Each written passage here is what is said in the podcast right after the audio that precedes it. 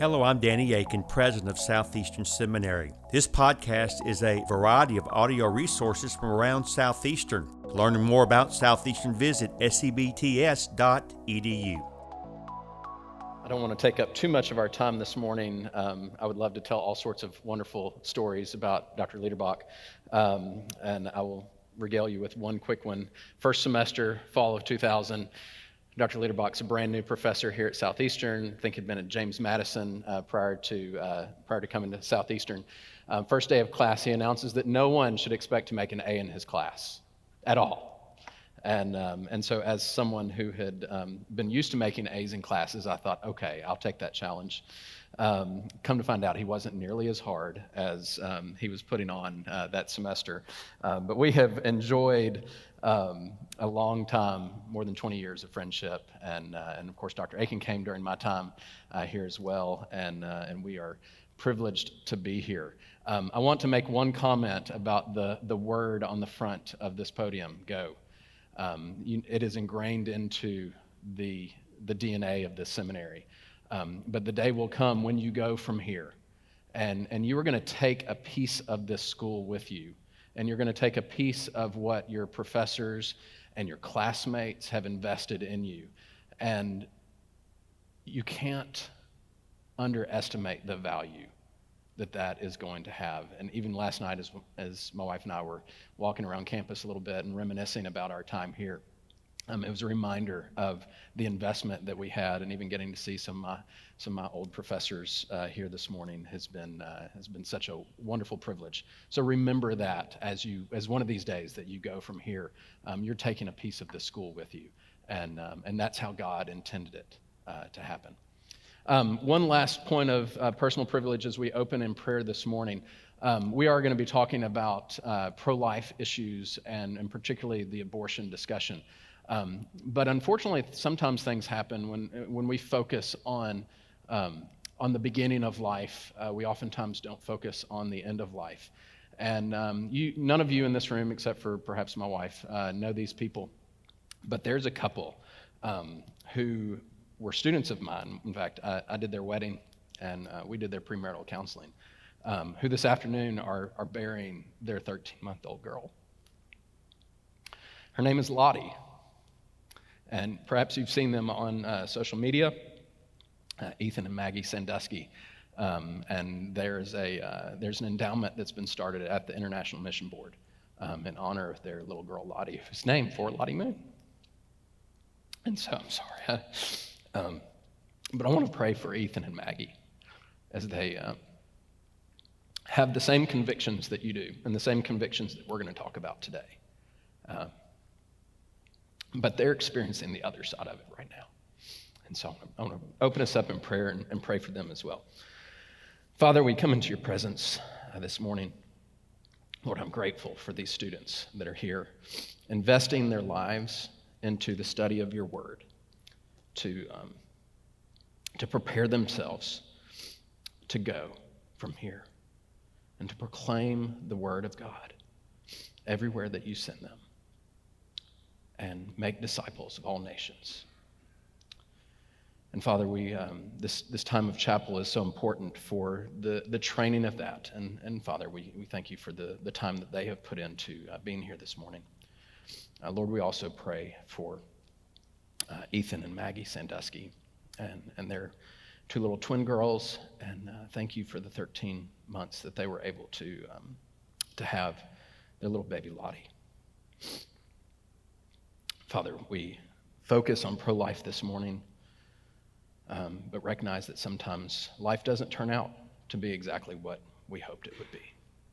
Yet, in spite of all that, you are in control, that you are aware of all of our lives' needs, and Lord, that you have given your Holy Spirit to be a comforter to all those who mourn and grieve.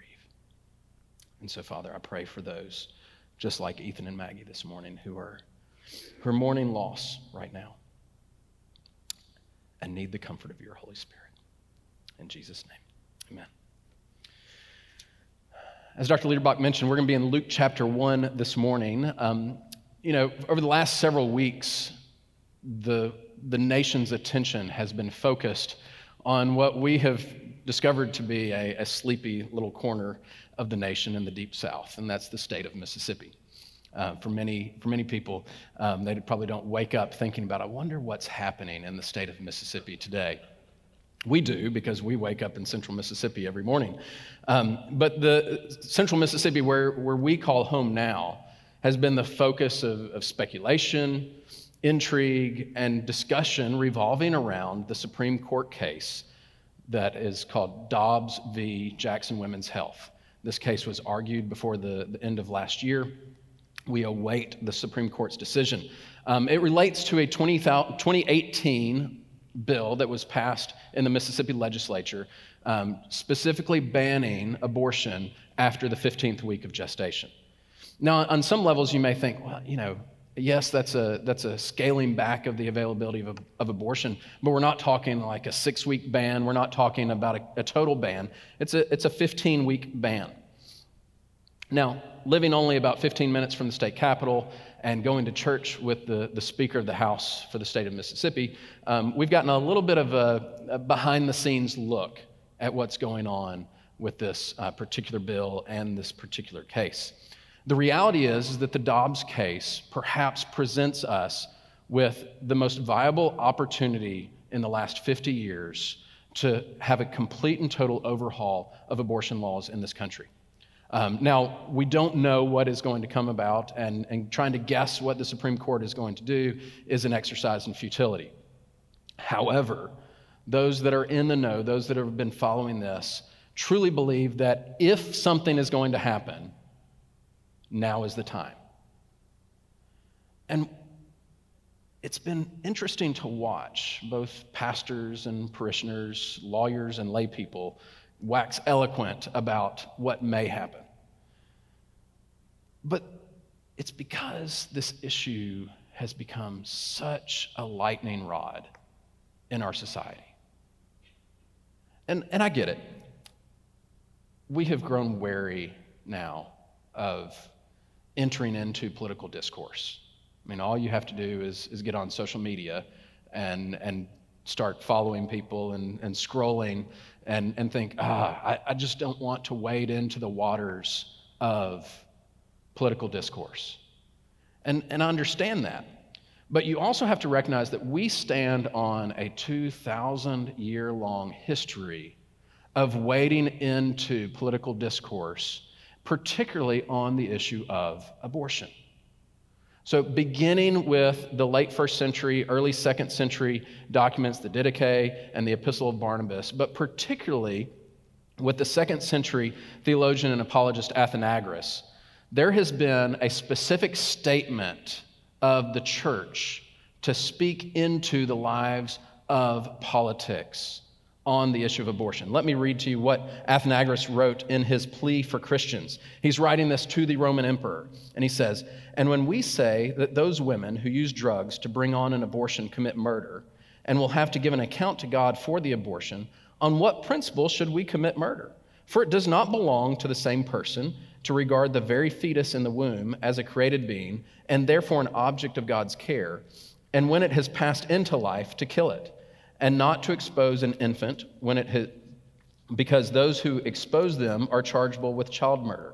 And on the other hand, when it has been reared, when it has been reared to destroy it. But we are in all things always alike and the same, obedient to our rule and not ruling over it.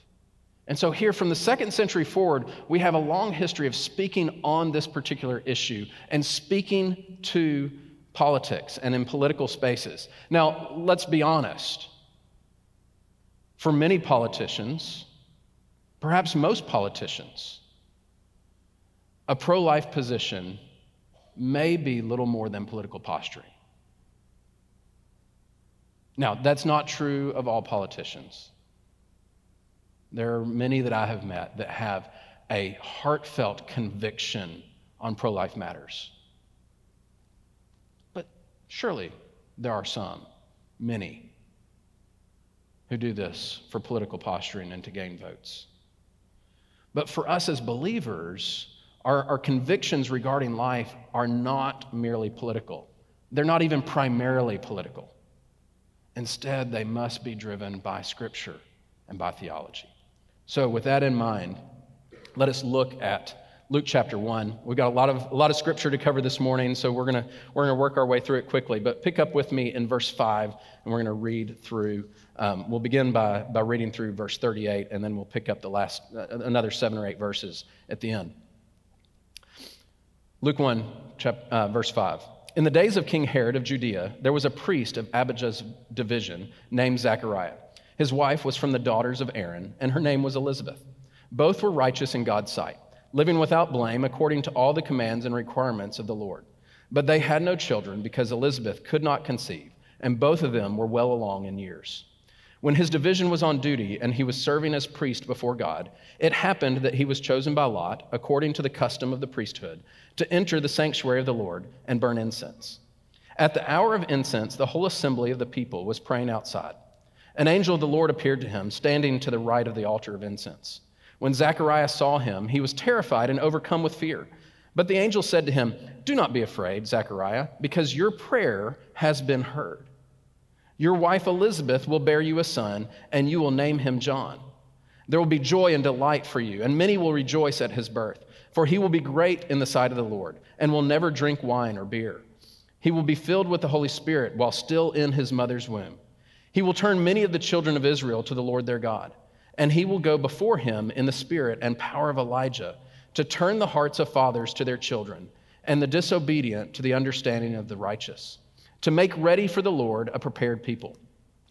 How can I know this? Zechariah asked the angel, for I'm an old man and my wife is well along in years.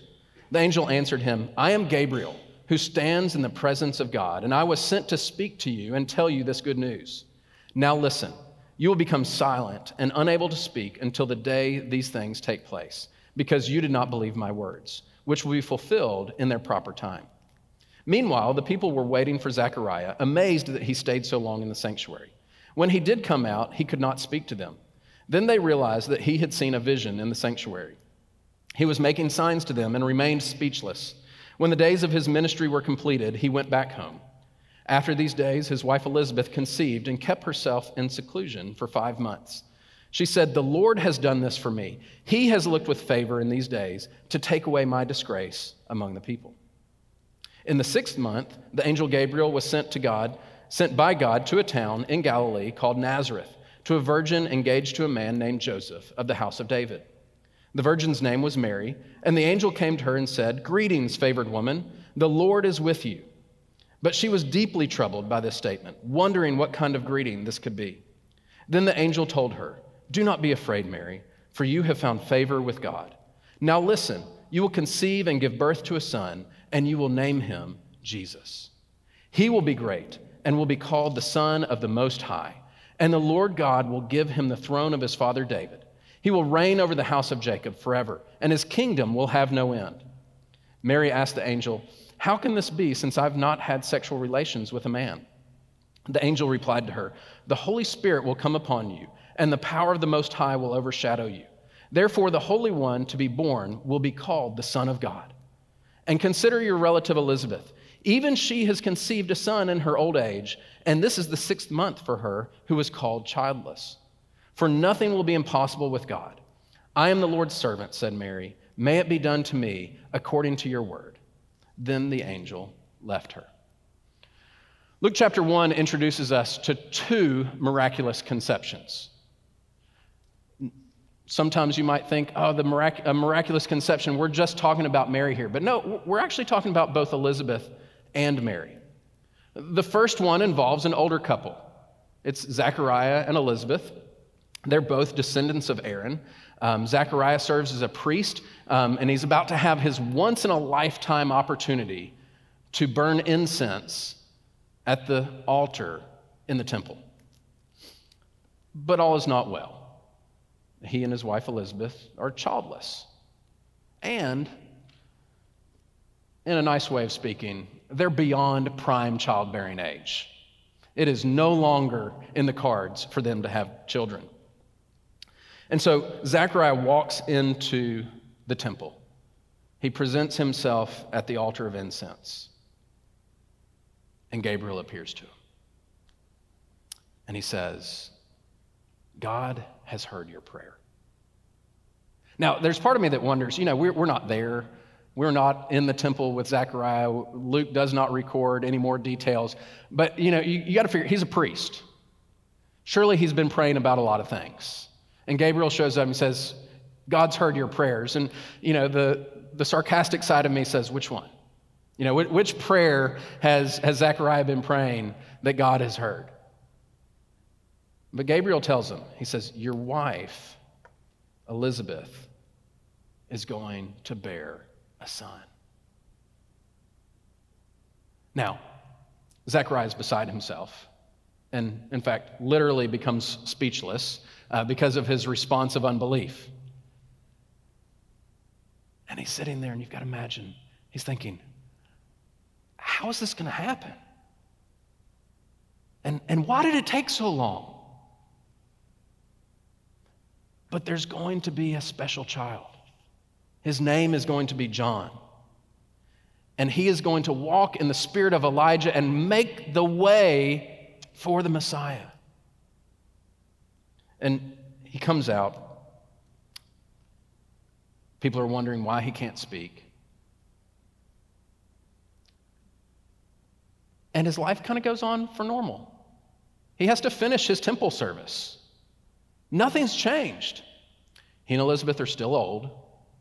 They still don't have a child. But God has made a promise. He's made a promise for a miracle. In Scripture, almost as, a, as an afterthought, it says, When the days of his ministry were completed, he went back home. And then his wife Elizabeth conceived. Notice what she does. She conceives. She's, she conceives a child. It's a miraculous conception and she hides herself. I mean, think about what's going on. She is so old that she's embarrassed that she has a child. If this had happened 10, 15, maybe 20 years earlier, she would have been celebrating. She would have been out with friends. They would have been throwing parties. And now she's like, hmm, people my age aren't supposed to have children. So I'm just going to go and seclude myself. And, and scripture tells us for five months, she secludes herself. But note her response in verse 25. She says, The Lord has done this for me. It's miraculous. She's been, we don't, we don't know how long they've been praying for this, but it has to have been for years. And finally, what she says, the Lord has done this for me. The Lord has provided a child. Because what Elizabeth recognizes here is that God is the author of life. He is the one who provides life in the womb. He is the one who makes the way for this miraculous conception. But that's not the only miraculous conception in this passage. The second one is even more familiar and, and even more unusual. So during the sixth month of, of Elizabeth's pregnancy, Gabriel shows up on the scene again. This time he shows up to a woman at the opposite end of the childbearing spectrum. He's just visited a family that is too old to have children. And now he comes to a young woman who's not even married. She's betrothed to Joseph. And he appears to her and tells her, You too are going to have a child.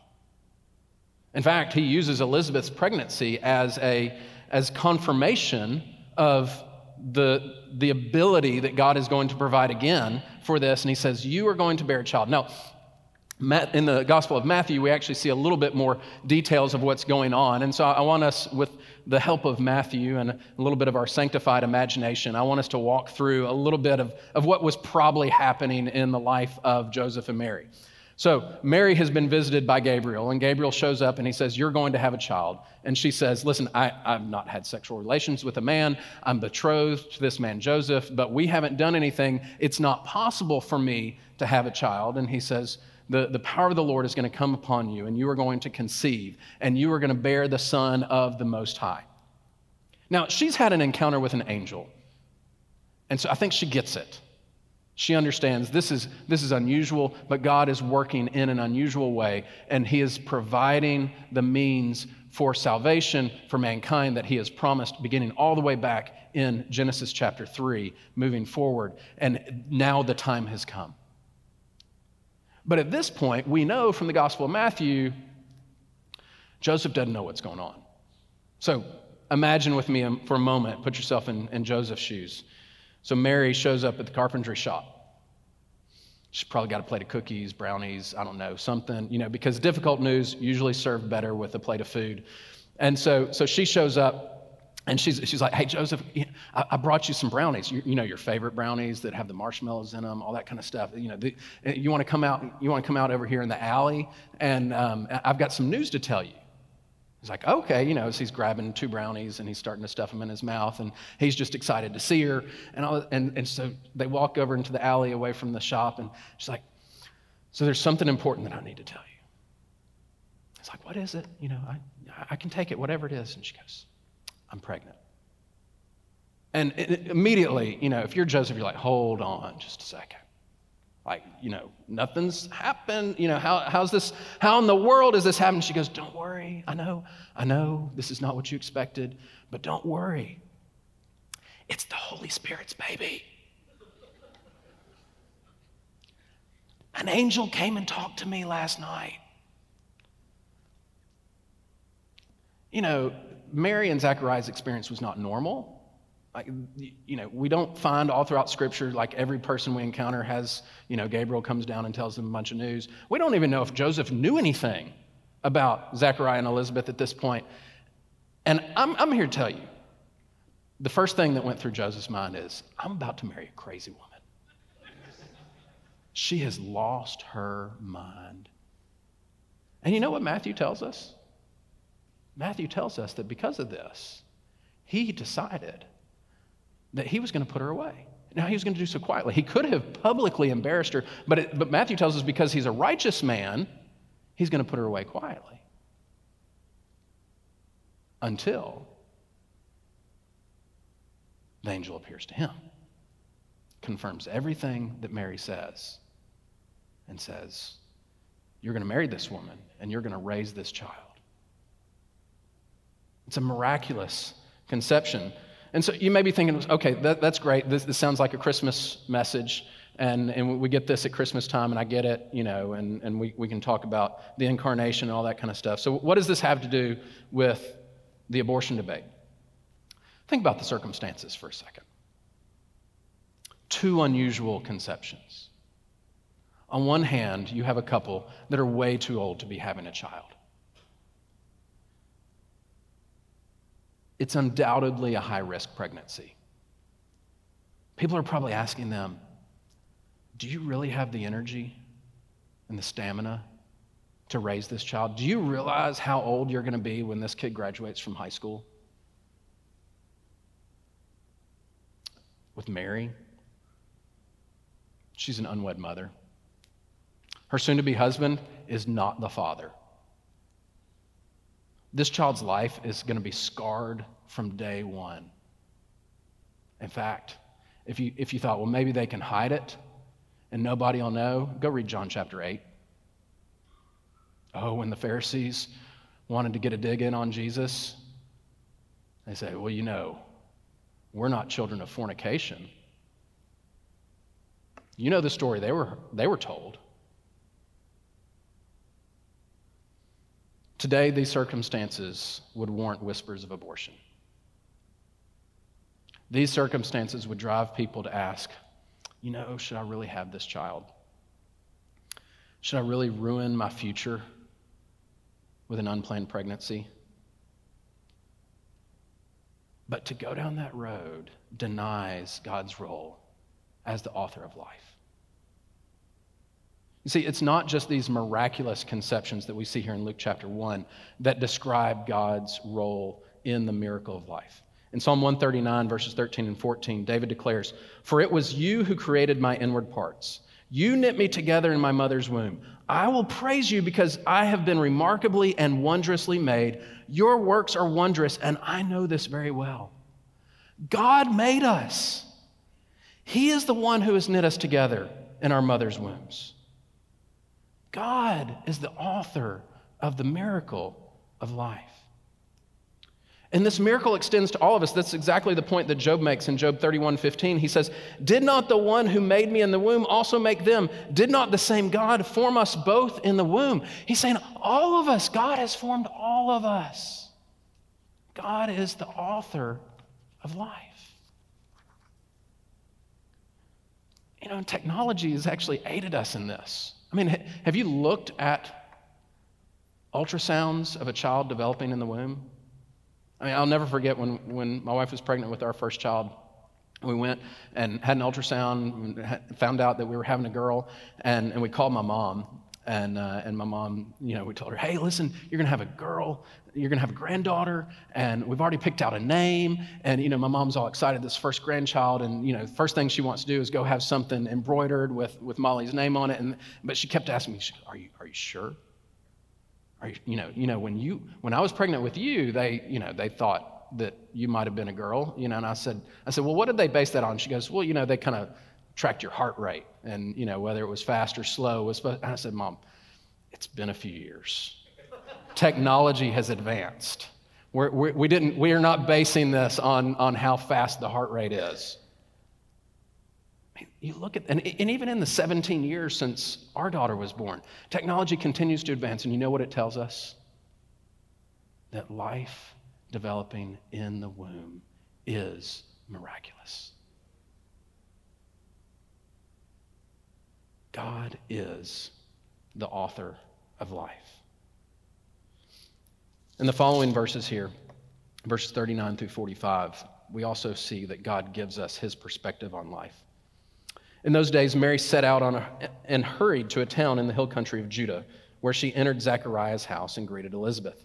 So, this is after the angel has come to her, and she goes, Oh, I, I got to go find my relative, Elizabeth. So, when Elizabeth heard Mary's greeting, the baby leaped inside her, and Elizabeth was filled with the Holy Spirit. Then she exclaimed with a loud cry, Blessed are you among women, and your child will be blessed. How could this happen to me that the mother of my Lord, did you catch that? How could this happen to me that the mother of my Lord should come to me? For you see, when the sound of your greeting reached my ears, the baby leaped for joy inside me. Blessed is she who has believed that the Lord will, would fulfill what he has spoken to her. As we dig into the abortion debate, we, we have to recognize that, that one of the, the most significant issues relates to the matter of personhood. Is, and, and it really is the question of whether personhood is inherent in human life or if it is achieved by acquiring certain behaviors, characteristics, tendencies, or attributes. What we see in Luke chapter 1 testifies to the fact that personhood is inherent in human life.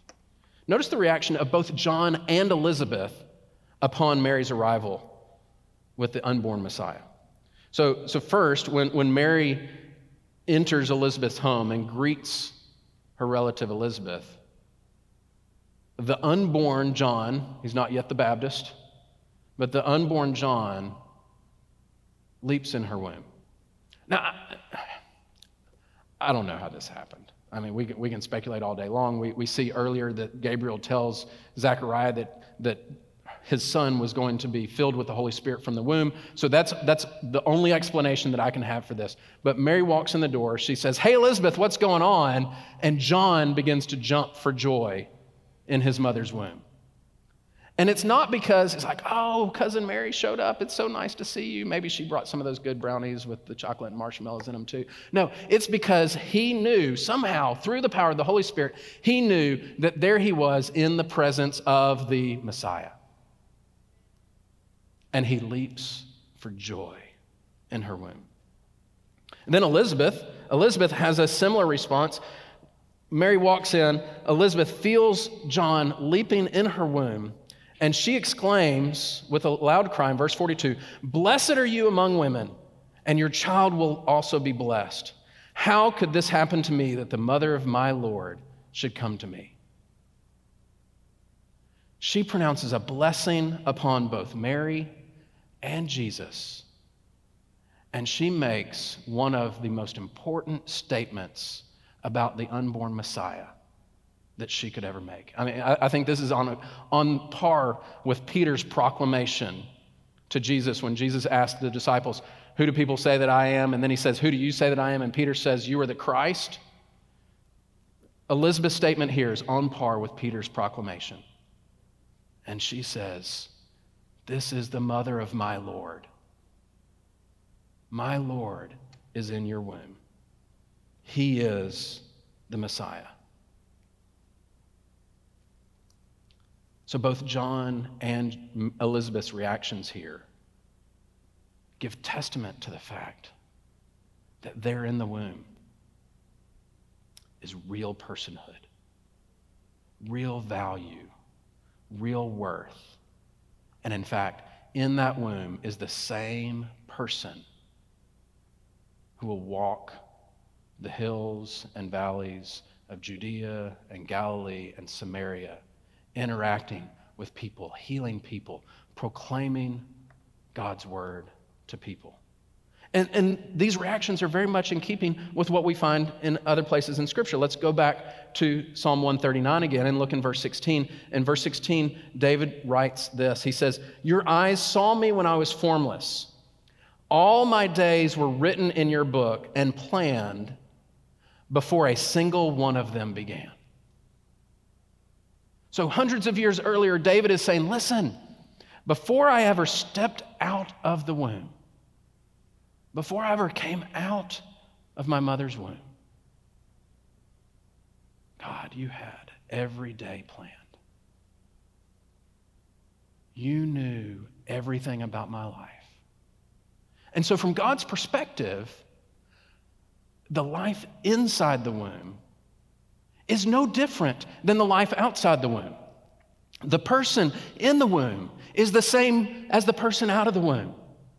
And so, even as Dr. Liederbach said, from, from conception to natural death, from God's perspective, there is no distinction. In fact, we, we could even apply that even further and say, not only to, at the point of natural death, but then for all of eternity, God's perspective on who we are, it's the same. From conception to eternity, God sees the same person. So, therefore, if God is the author of life, and God views human life in the womb with no difference and no distinction from life outside the womb, then shouldn't we see it the same way? And shouldn't we work to protect that life?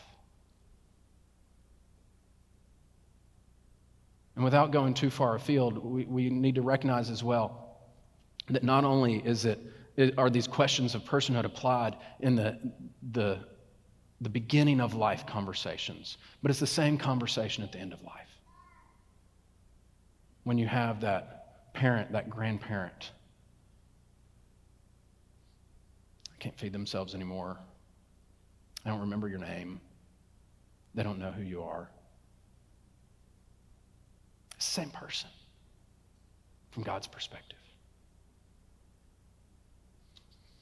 So, what does that mean for us today? How should we address the abortion debate in our culture? Right now, what do we do? Well, we, we wait with anticipation. Maybe in the next three to six months, we hear a response from the court. We can pray. We pray specifically for the Supreme Court justices to be swayed by a biblical understanding of life in the womb. We can also speak prophetically to the culture on these matters, knowing that we stand not only on Scripture, but also on a 2,000 year long tradition of addressing this matter in political discourse. But more importantly, we should take away from this passage not merely a, a plan for discussing and debating abortion but we need to walk away with this, from this passage with an emphasis on the celebration of life. You see, God is the author of life. And the magnificent miracle of life that's discussed in this passage actually points us to a much greater miracle. If it weren't for this miraculous conception here, a school like Southeastern wouldn't exist. You see, the life that is exhibited in this womb, that John leaps for joy when he hears, about, when he hears Mary's greeting, and when Elizabeth says, This is my Lord, that is the life that leads to eternal life. So the miraculous conception here is, is, inspires us to protect life in the womb. But it should help us think to the message of eternal life that comes through faith in Christ Jesus alone. Let's pray together. Father, we're so grateful for your word. We're grateful for the miracle of life. And Lord, we know that you are not sitting in heaven wringing your hands over what the Supreme Court is going to decide. And no matter what the Supreme Court decides, our, our mission has not changed. Our convictions do not change. But Lord, we do pray for the court.